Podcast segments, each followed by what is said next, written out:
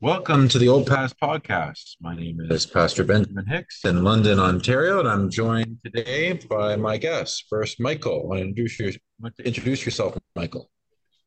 Hi, I'm Michael Spangler. I'm a minister in Greensboro, North Carolina, and I'm happy to be here tonight.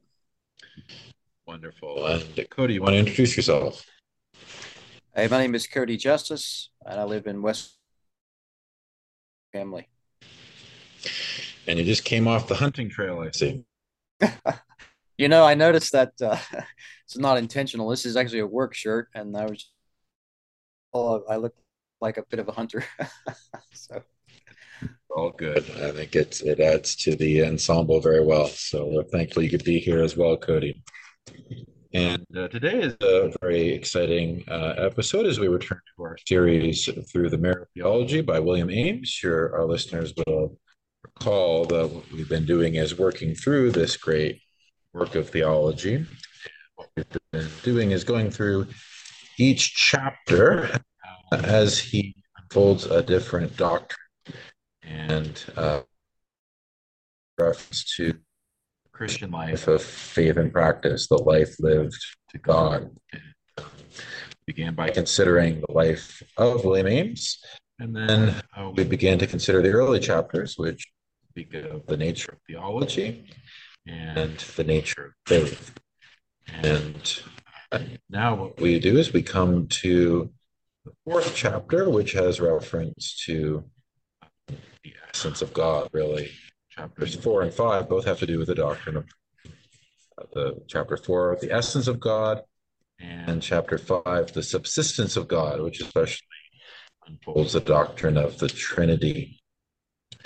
And uh, maybe a good uh, introduction to this section is I'll just read uh, number one in the beginning of chapter four. In the proceeding, out with faith. Logic now requires that we deal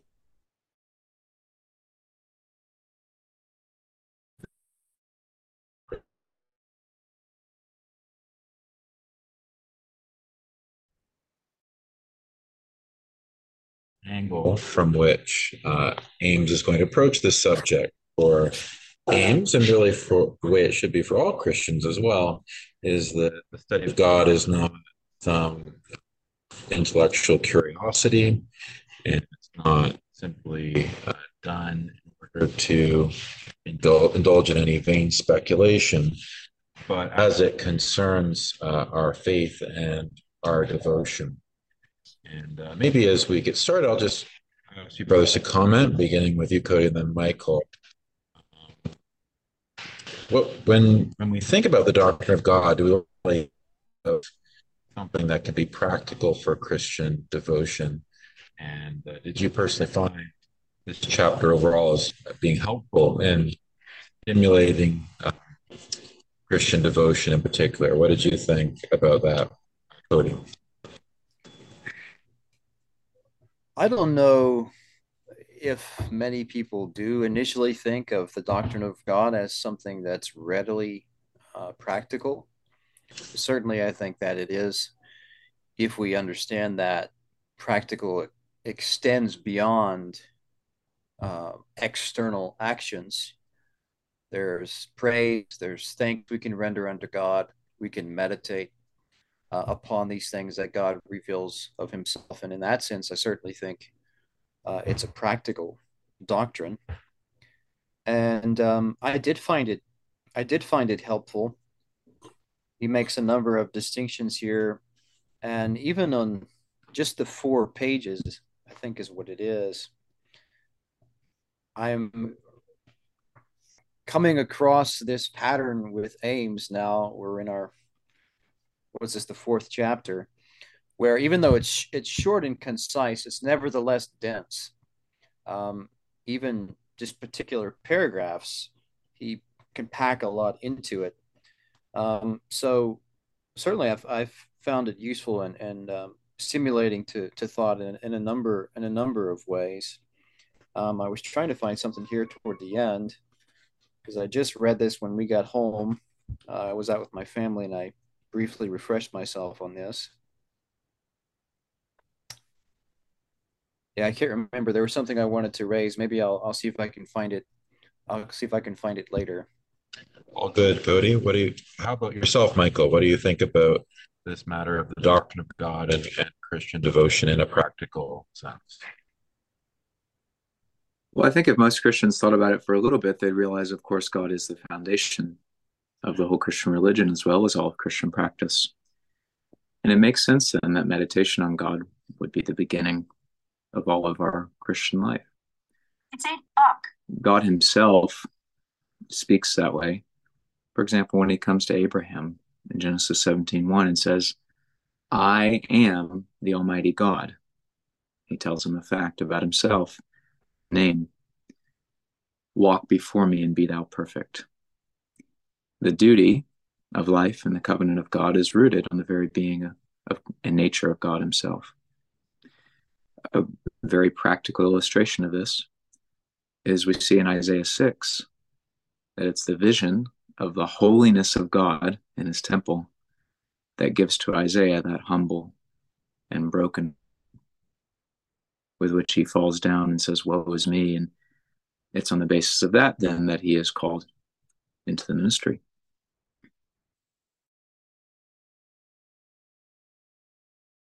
It's the truths about God that the Bible teaches that are foundational for all of our Christian life. Amen, Michael. I think that's that's a wonderful exhortation for us. I just want to read, uh, beginning at number seven. Ames says this: "What has been revealed of God suffices us to live well." And he quotes Deuteronomy 29, 29. The things that are revealed are revealed to us and to our children forever, that we may do all the words of this law. In the next paragraph, what can be known of God are his sufficiency and efficacy or working power. These two are the pillars of faith, the basis of consolation, the incitement of piety, and the surest marks of true religion. I think that's just a, a very helpful way to begin this whole discussion. And what we're going to see is that the entire first book concerning the faith of the life to God is divided in those two sections uh, God and his sufficiency and God and his efficacy or works. These two chapters we're considering now on the essence of the subsistence of God uh, are, are considering God with reference to his sufficiency as the God of salvation and comfort. And so uh, that's going to be the, the, framework through which he approaches it. And I think it's um, it's going to guard us against some things that I think may um, tempt us from the beginning. And that is that we may think that this is all dry and philosophical, which it, it ought not to be if we're considering it prayerfully and, and with a meditative spirit. And the other matter, of course, is that uh, it, it can be an occasion of a sort of pride or, or vanity. I, th- I think sometimes can plague people who, who study this. Uh, and precisely because they're not approaching it with a spirit of devotion and, and fear of the Lord. And so I pray, listeners, as you undertake the study with us, that that would be what the Lord grants you as well, as well as us as we consider this. Now, um, maybe I'll, I'll go back to you briefly. And that has to do with, with maybe a, a the discussion about the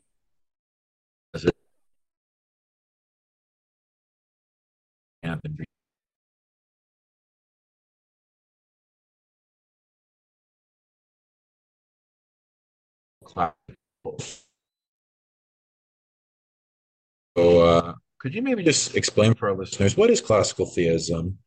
What are maybe some of the alternatives to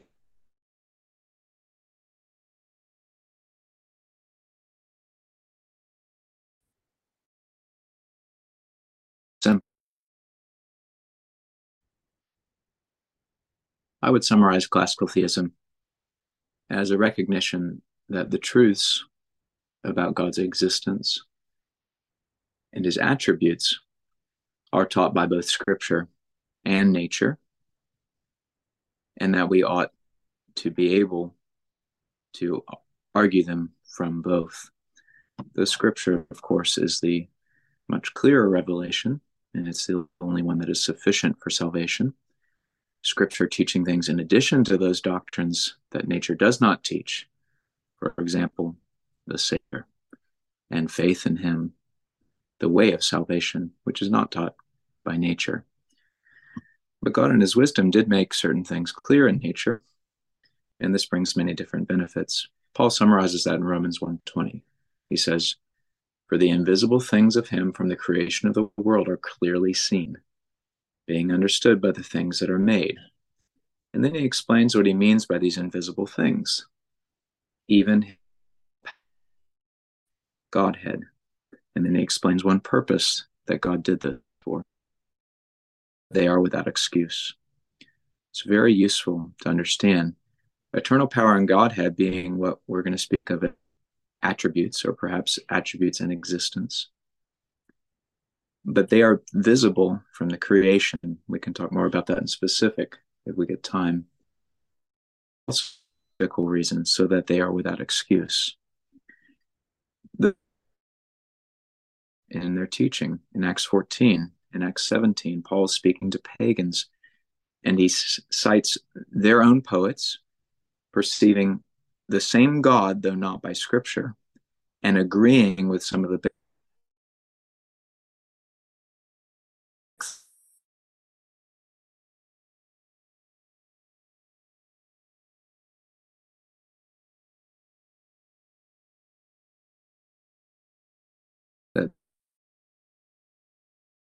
two ways of knowing God through scripture and nature. Scripture is the only saving way, but nature speak the truths of God that Scripture does as well. So that's a basic doctrine. Now, I don't, from what I can see, think much about the natural of God's existence and attributes. But one thing he does do that is a mark of what's usually called class he uses reason and philosophy not to replace scriptural language, but to it. Now, all people, whether they would say it or not, would say we have to come to scripture.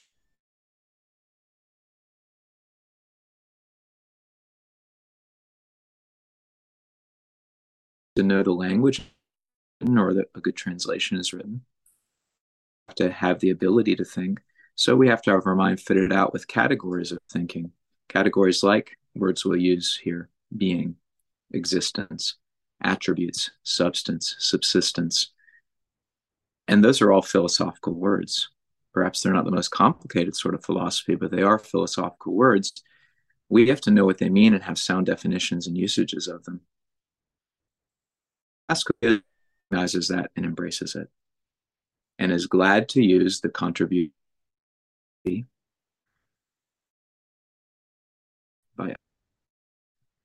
in our help to help us in understanding God.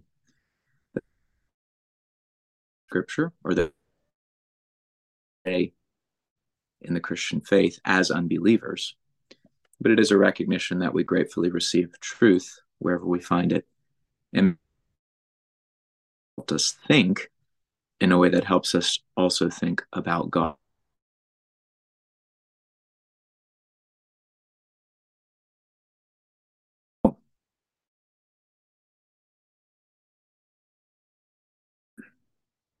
A word we use for people who would deny the things I've just said would be biblicist.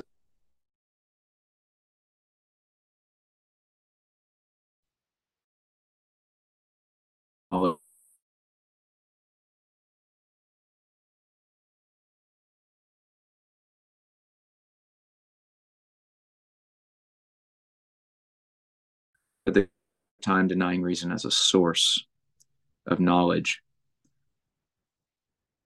but they have a real problem in what I read in Romans 120. How is it that a man who's never read the scripture can be without excuse if he couldn't have known God some other way? How could God condemn anyone at the last judgment who had absolutely no way of knowing him apart from the scripture? Because and they never read the scripture, never heard it, never had a preacher, and yet God will justly condemn them because they saw God's son, they breathed God's air, They knew God's kindness, and they had a brain and a conscience that were equipped by God, and though harmed greatly by sin, still not entirely unable to see him. At least they knew him enough, or could have known him enough, that they are now without excuse and will rightly be judged forever for their unbelief. The biblicist has no way of responding to that. I could go into the ways they do, they're not satisfying. So the sum is that God gives us scripture as the only saving revelation, but there are certain truths, especially about God, his essence and attributes that are revealed in nature. We access them by reason, but that reason also helps us in coming to scripture and learning about God and teaching about him. Thank you so much, Michael. I, th- I think that uh, that is an extremely helpful survey of the issues involved here. Certainly, I think it clarifies it very well.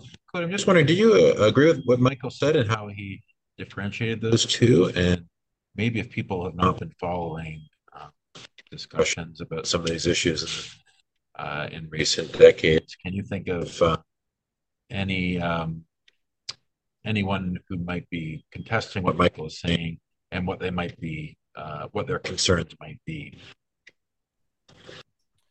Uh, just a point of clarification, Benjamin. The two things that uh, you see Michael as distinguishing, do you mean scripture and nature? Scripture and nature. Yeah, and, and that was my, my poor phrasing on my part there, but I was just speaking of the biblicist point of view and the classical theist point of view. I see. So I think that's a good.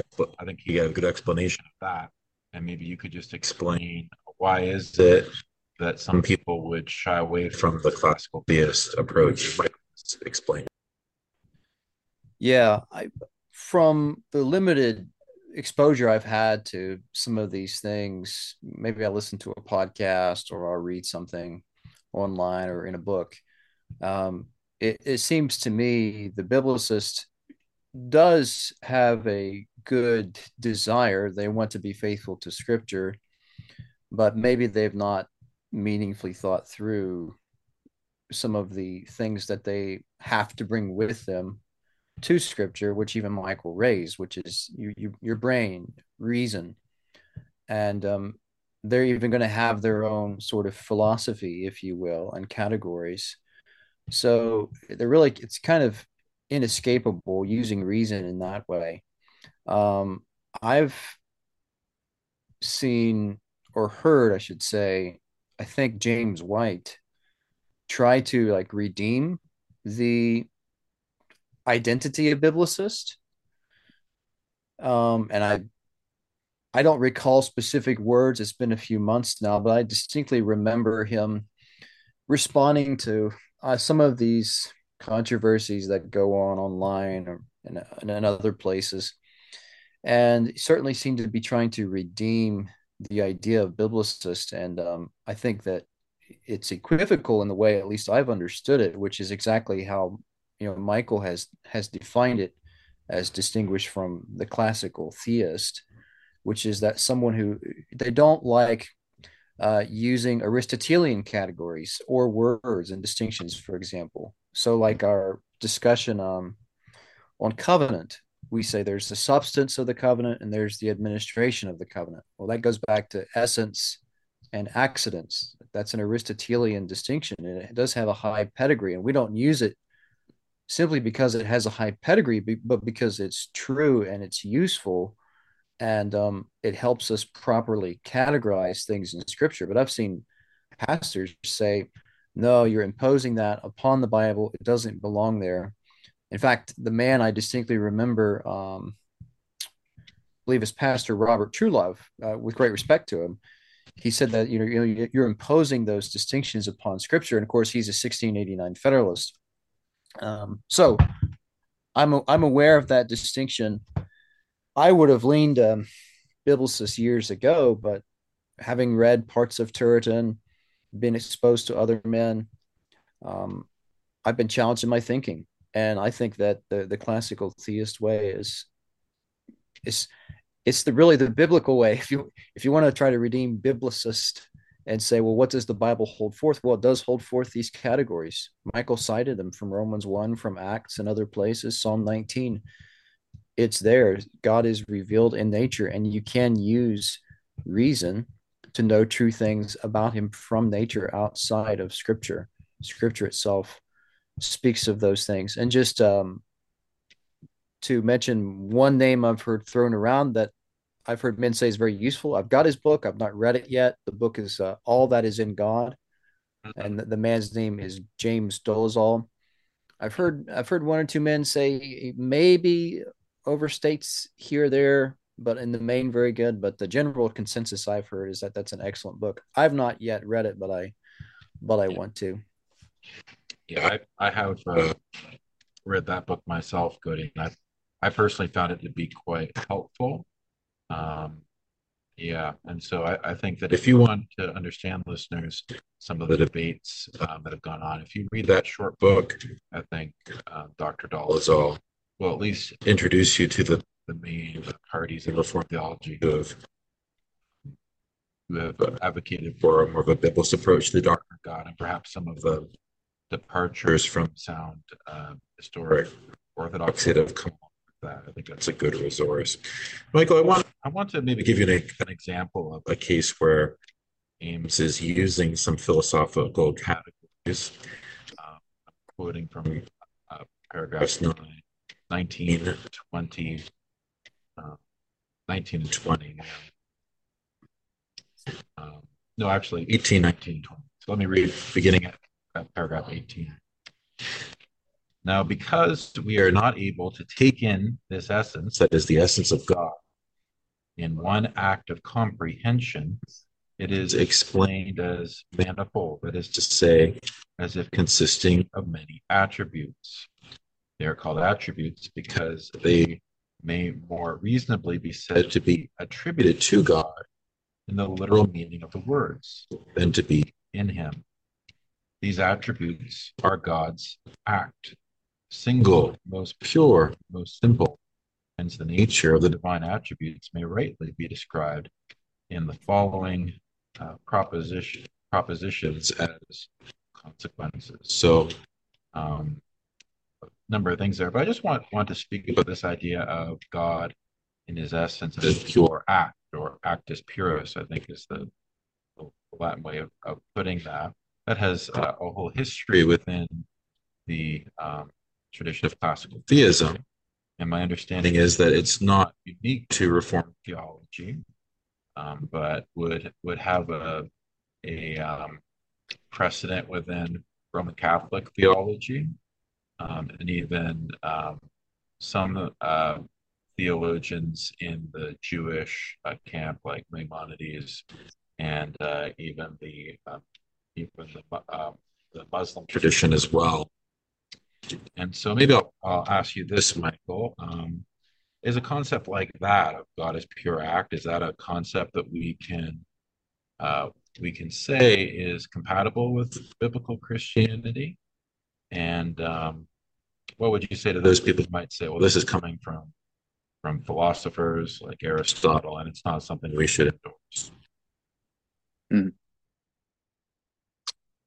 I think if it's well understood, it's certainly a biblical concept, but it also is useful to use philosophical terms. I don't think, as far as terms go, this one is nearly as difficult as people expect. It's just not in our common speech to say this way.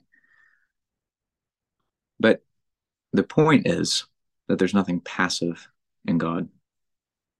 So, act, you could perhaps translate it as action. The idea is that everything is always actualized or put to work, if you want to say it in God. These are, of course, human ways of trying to express His infinite perfection.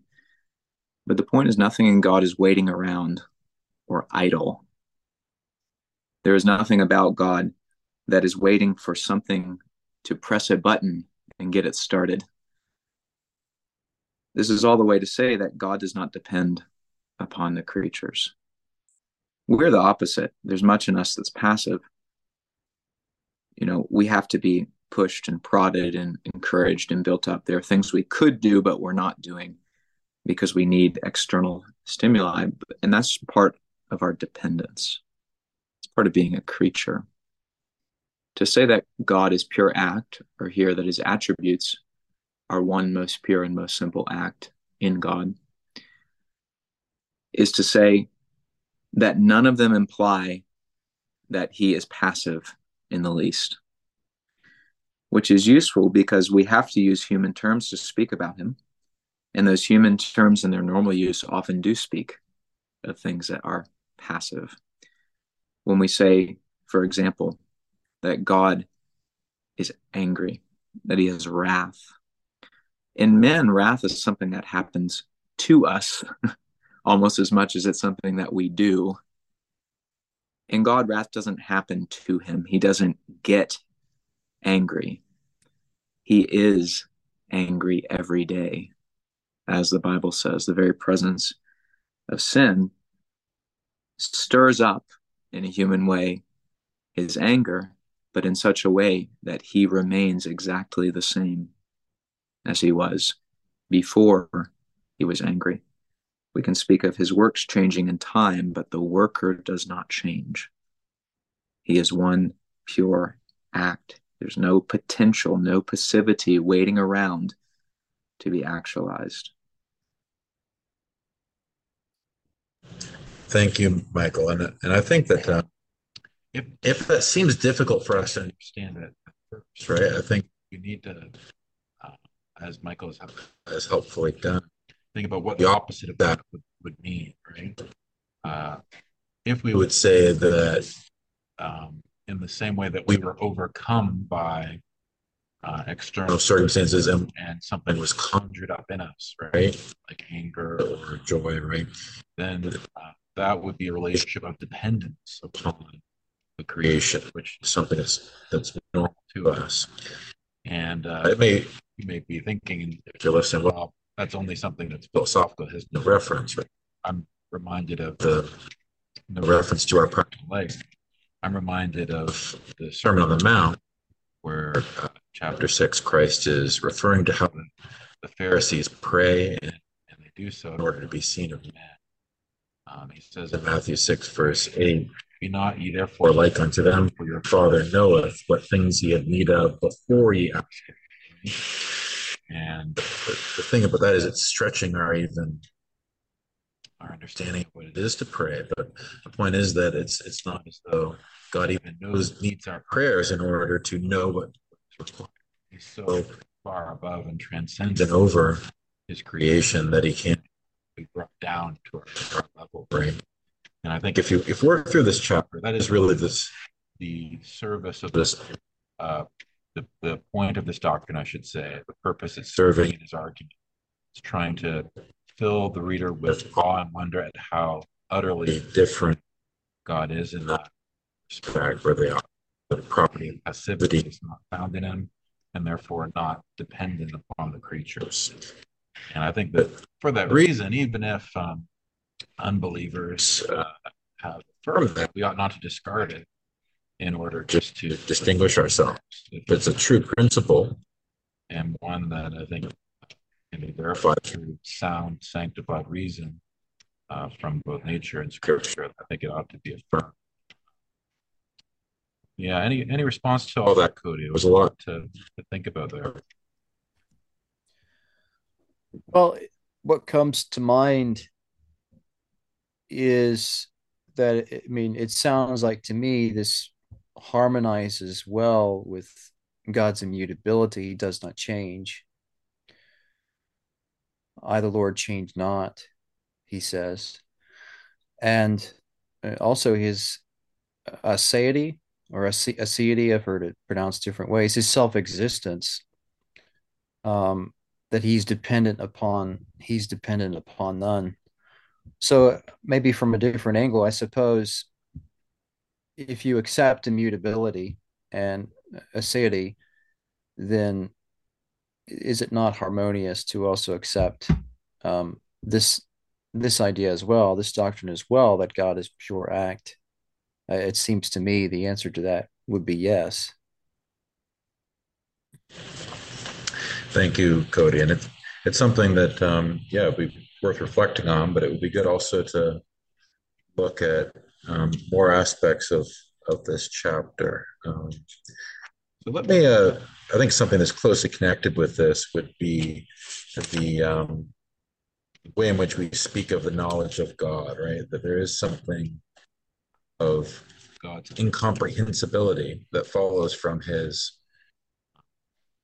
from his nature and essence, which comes through very strongly in the open sections of this, um, particularly in uh, paragraphs two to six.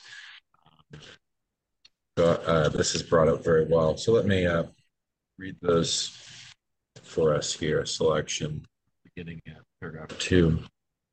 God, as he is in himself, cannot be understood by any save himself. And he quotes from First Timothy chapter 6, verse 16, dwelling in that inaccessible light whom no man has seen or can see.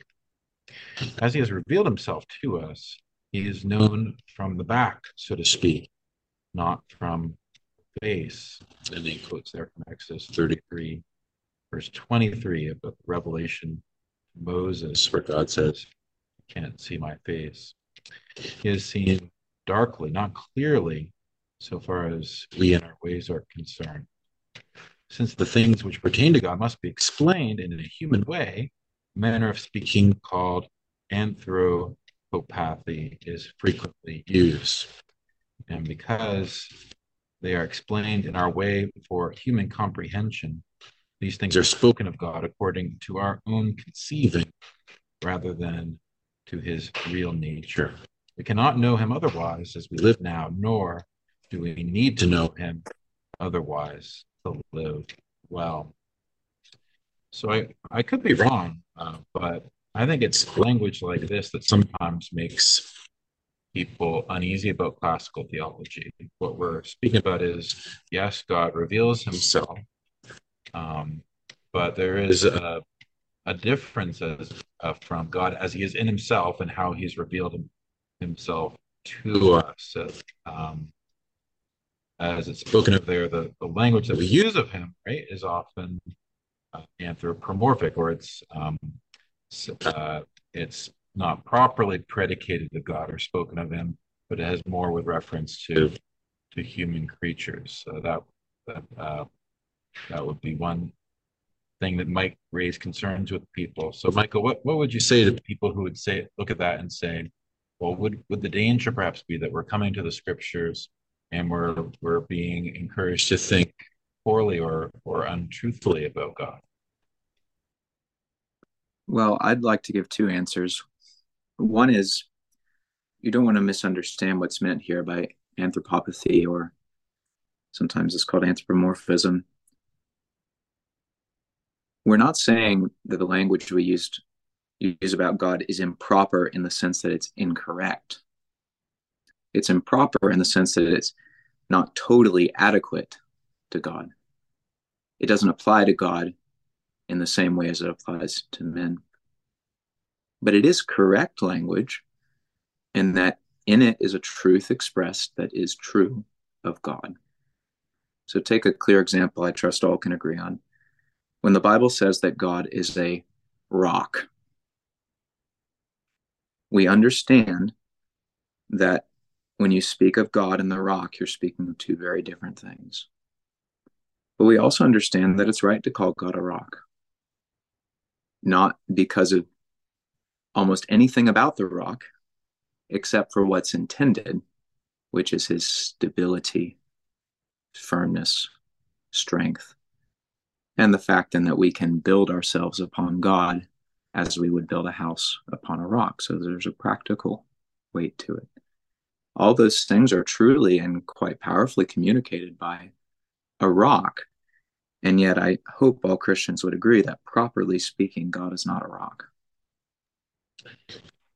That's a, that's an excellent example, Michael. And I think um, one of the things that may uh, we may not want to avoid falling into if, if we are studying theology on this level is depreciating or uh, being overly fastidious about the ordinary language of Christian piety, which Scripture itself norms us to. And so, um, in our prayers, in our preaching, in our devotion, in our uh, in our theological reflection, um, the uh, language of, of Christians ought to be normed by Scripture. And here, that's a clear example where, where we speak of God, we're speaking of what is in uh, comparison in compared to us, right? A rock is much more stable, much more enduring. It seems to be eternal.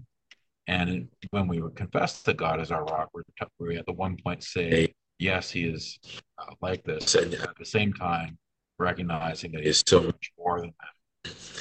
Or when we use the language of the Psalms about taking shelter the sh- under the shadow of his wings, right? We're not yes. therefore saying that God literally has wings, and yet the protection that he affords to his people. may properly be referred to in that way.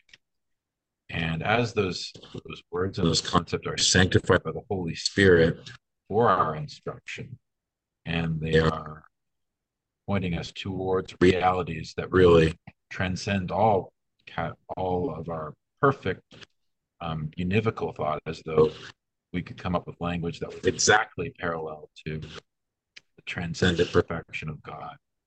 Uh, I think we we were forced to this, this, conclusion, right? If it were otherwise, right? If we had to speak about speak in language that uh, perfectly comprehended God as though we could contain him in our minds, right? We'd be left with a God of our own imagination. But in his condescension to us, as, as Calvin uh, refers to speaking to us in baby talk, right? Proper to our our ability to receive his truth, right? We receive true statements about him and his salvation and, and his relationship with his people. Um, but at the same time, he he phrases it in such a way so that we won't be tempted to imagine that we've that we've uh, utterly um, uh, brought them down to our, our level as though we've somehow uh, encapsulated all there is to say about. I think am I am I getting at a, a, at the the, the right uh, balance there, Michael, or you think I'm I'm off there? No, I appreciate what you're saying. I really do.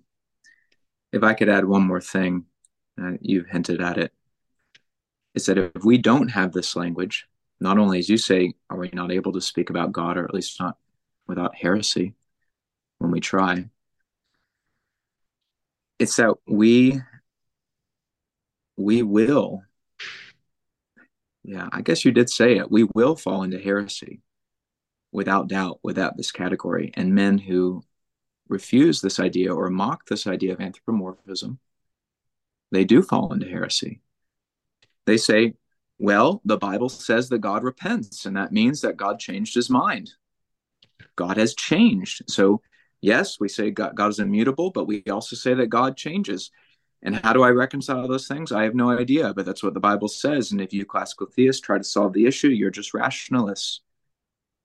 Well, again, go back to the rock. So, do I have to assert that because God's a rock, though I can't understand it, therefore he's made of granite? Or that he has all the attributes of the rock? If that's not true, then it's not true regarding God's repentance either. God speaks of repentance as a powerful way to describe his mercy, that in time he moves from threatening judgment to removing it. And repentance is such a powerful thing, not only to draw us into the knowledge of God, because we know what it is to repent, but also to call us to mimic God. Because when we change our minds and turn from evil thoughts or the intent to harm others out of mercy, we have to repent. We do have to change.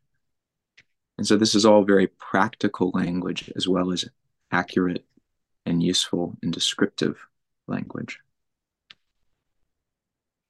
Very helpful, Michael. Cody, uh, let me put this to you, right? If if um if if we take this theology seriously, right?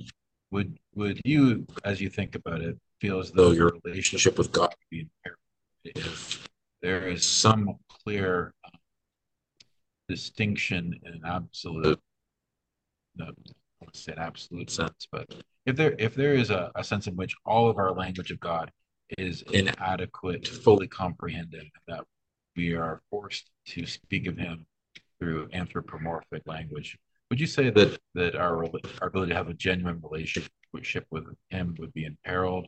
And could you understand why people would think that? And, and how would you help people if they they had that thought?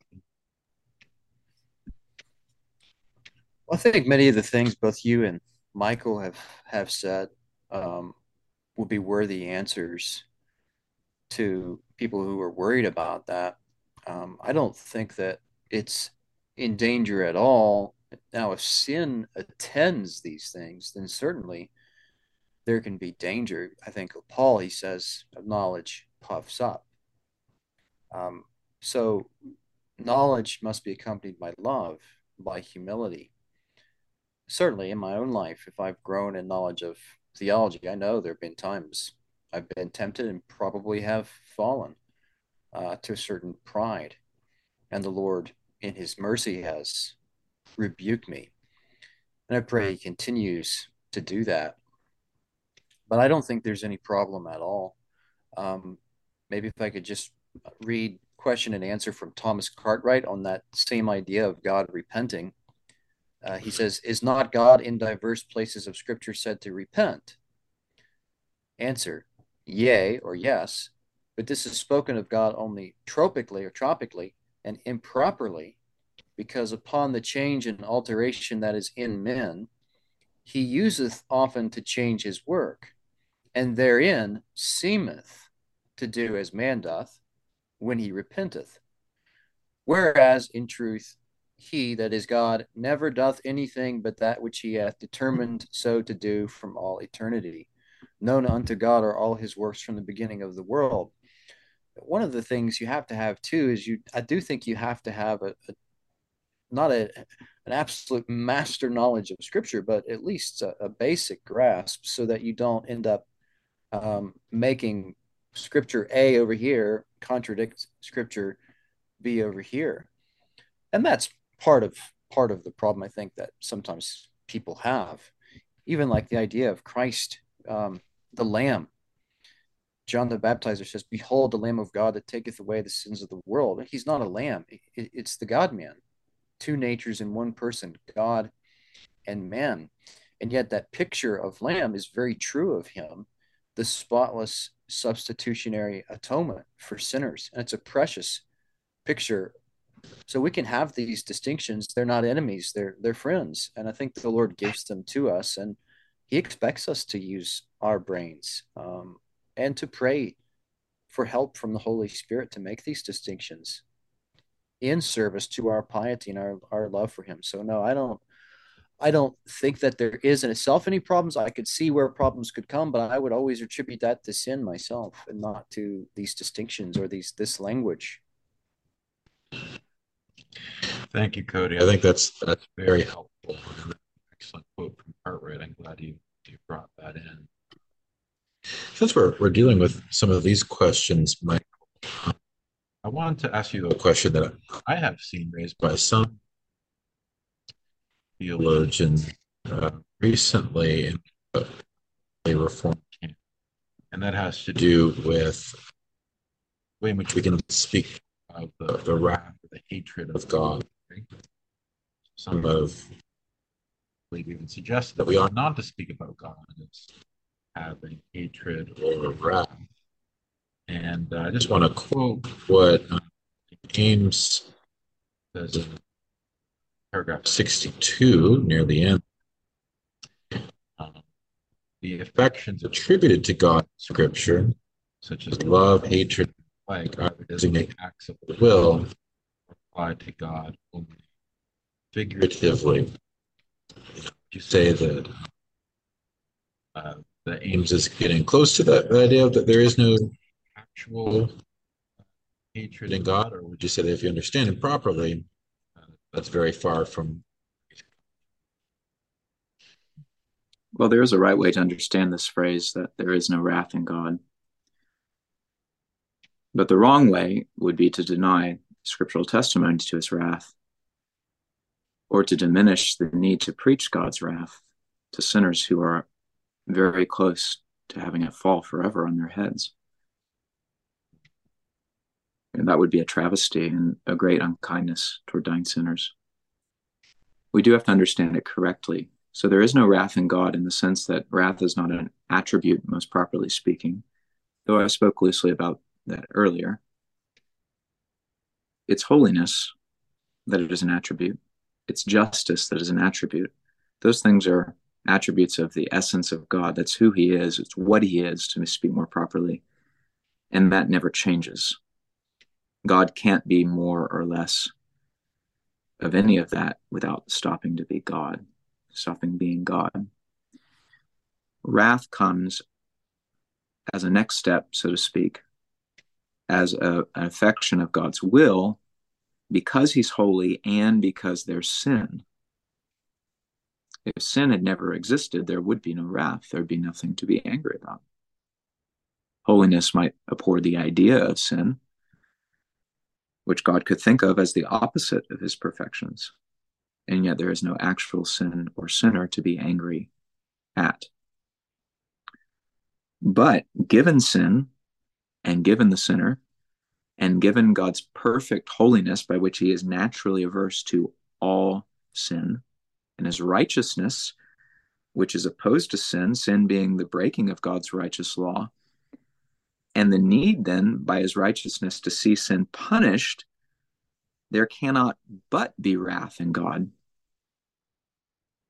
We make a distinction between God's essence and his will, but his will is based on his essence. And in the fullest sense, they are one because we're only speaking of one God who is indivisible. So God does exercise his affection, to speak in a human way, of hatred against sin. And indeed, in a sense, he must. It's not necessary in the sense that his essence is necessary, but given sin, a holy God cannot but be angry at it. And then it says we make the distinction between um, the so he said, as you read, they designate acts of the will. So that was our explaining, or they apply to God only figuratively. That is also true of wrath when it's considered as a human affection. And I explained that earlier. That wrath comes upon us. We get angry, we lose our cool. It's certainly a passion.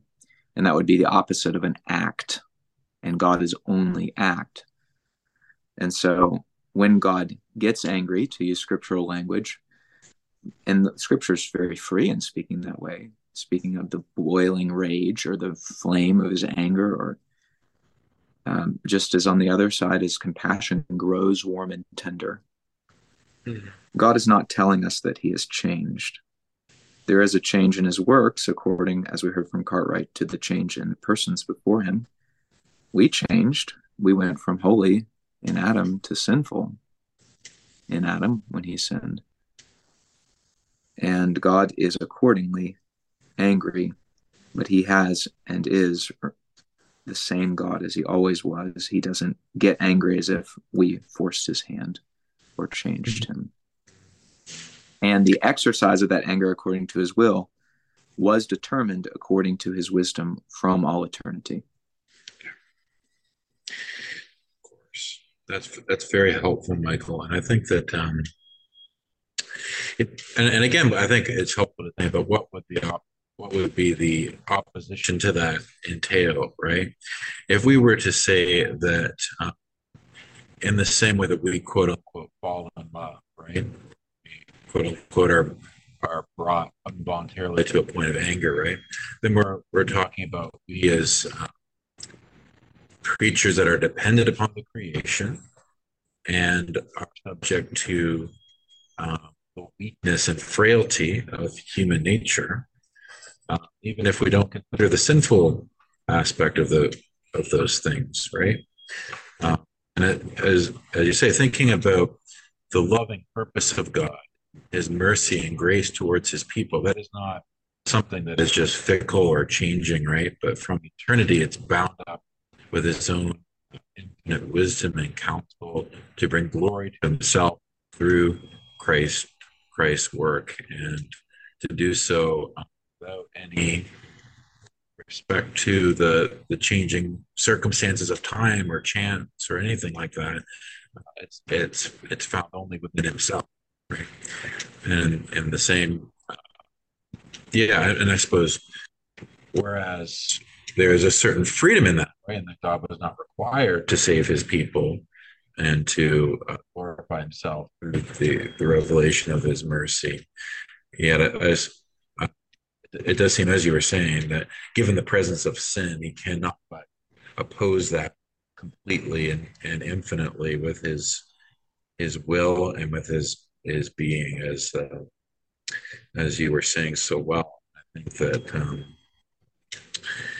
yeah, the, that doesn't bring us to the point where we depreciate the the revelation of Scripture, but we realize that when you when you reflect on it, you see it's much more terrifying in terms of his hatred and wrath than could possibly be imagined us.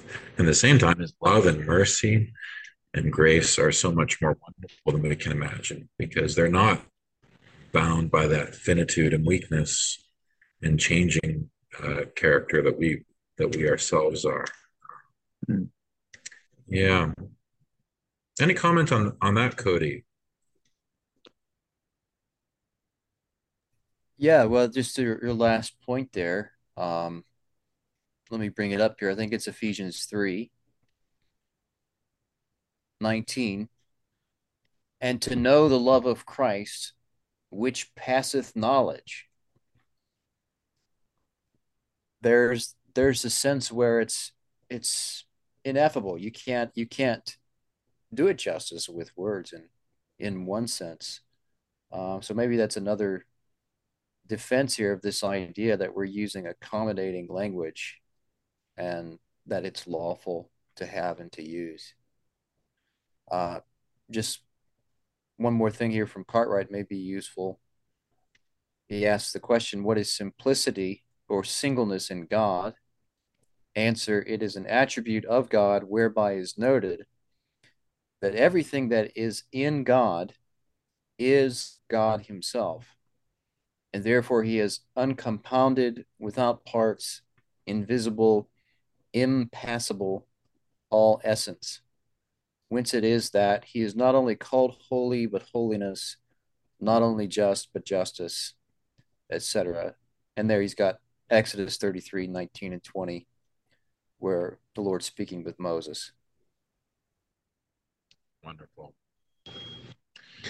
So I think we're moving towards our conclusion here. Uh, obviously, um, you can see we're only scratching the surface. It would be be very profitable to do a number of episodes on different attributes that are unfolded here, some changeableness, some infinity, all these things. But I think what, what might be helpful uh, in our final moments here, Michael, is if you would speak to those who want to understand um, perhaps the relationship between this work, this chapter, and what van Mastricht does in his second volume of his uh, systematic theology. My understanding is that there's some similarities, uh, but obviously it takes a whole volume to go through what Ames does in one chapter. So, um, well, can you uh, uh, briefly tell our le- our readers what would they find if they were to do a comparison between the two theologians? Is there an, an influence there? I think it's just as you described. It's much longer, so you'll find much more detail. One small example of that is in the definition he gives of God's um, eternality here. If I can find it, um, let me find, yes, 48. God is eternal because he is without beginning and end. So that's from Ames. Well, Mastricht explains more that he's not just without beginning and end, he's also without succession. There's no change of moments in God one minute after another. He stands above it all, like a man standing on a mountain and seeing the whole river at once, whereas we, creatures, are standing in the river of time. So there are many examples like that where, of course, he has more time to explain. One particularly notable thing, though, is that Ames assumes the existence of God. And Mastricht, though he of course believes it, does not assume it, but argues for it. Now, that's fine. We always have to assume things, especially when we don't have time to speak at length.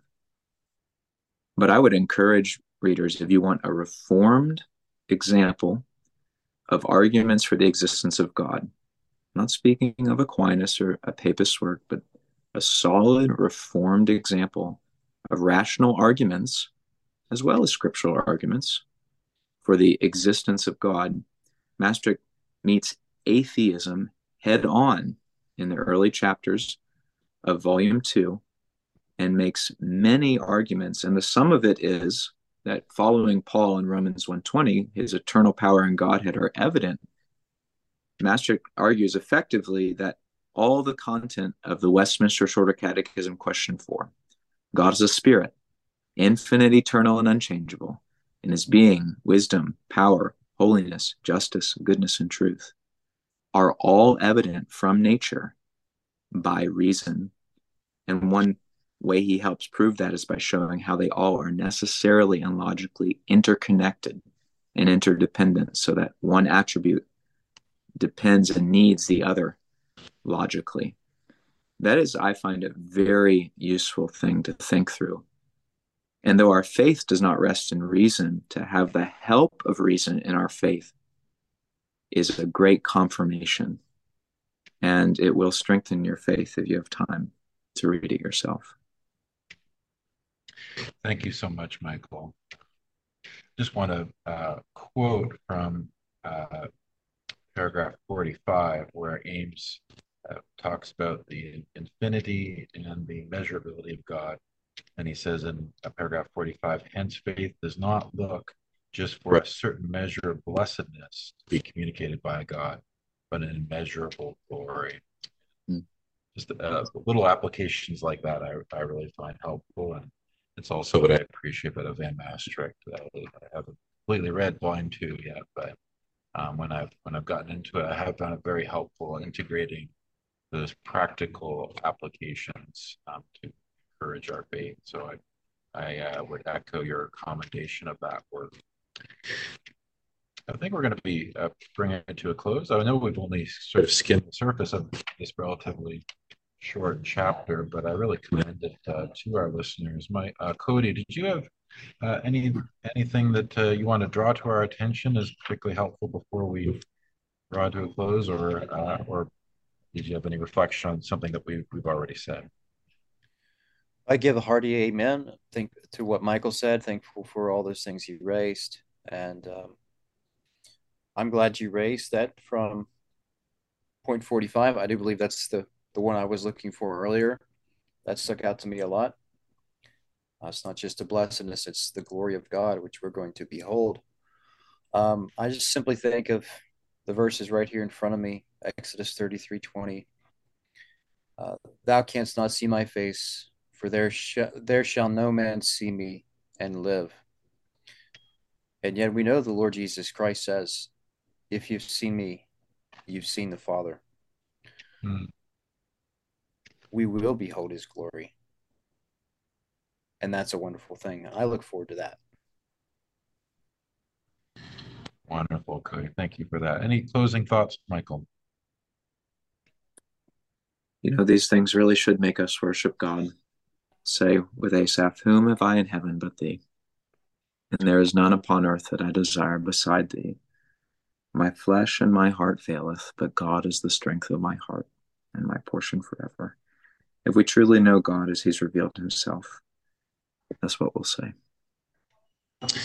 Amen. Praise, praise God, Michael. That's a wonderful way to close. I can't think of any further thing to add to that. We pray, uh, listeners, that this episode has been a blessing to you, and uh, please continue to pray for us as we work through this series. Until next time, God bless.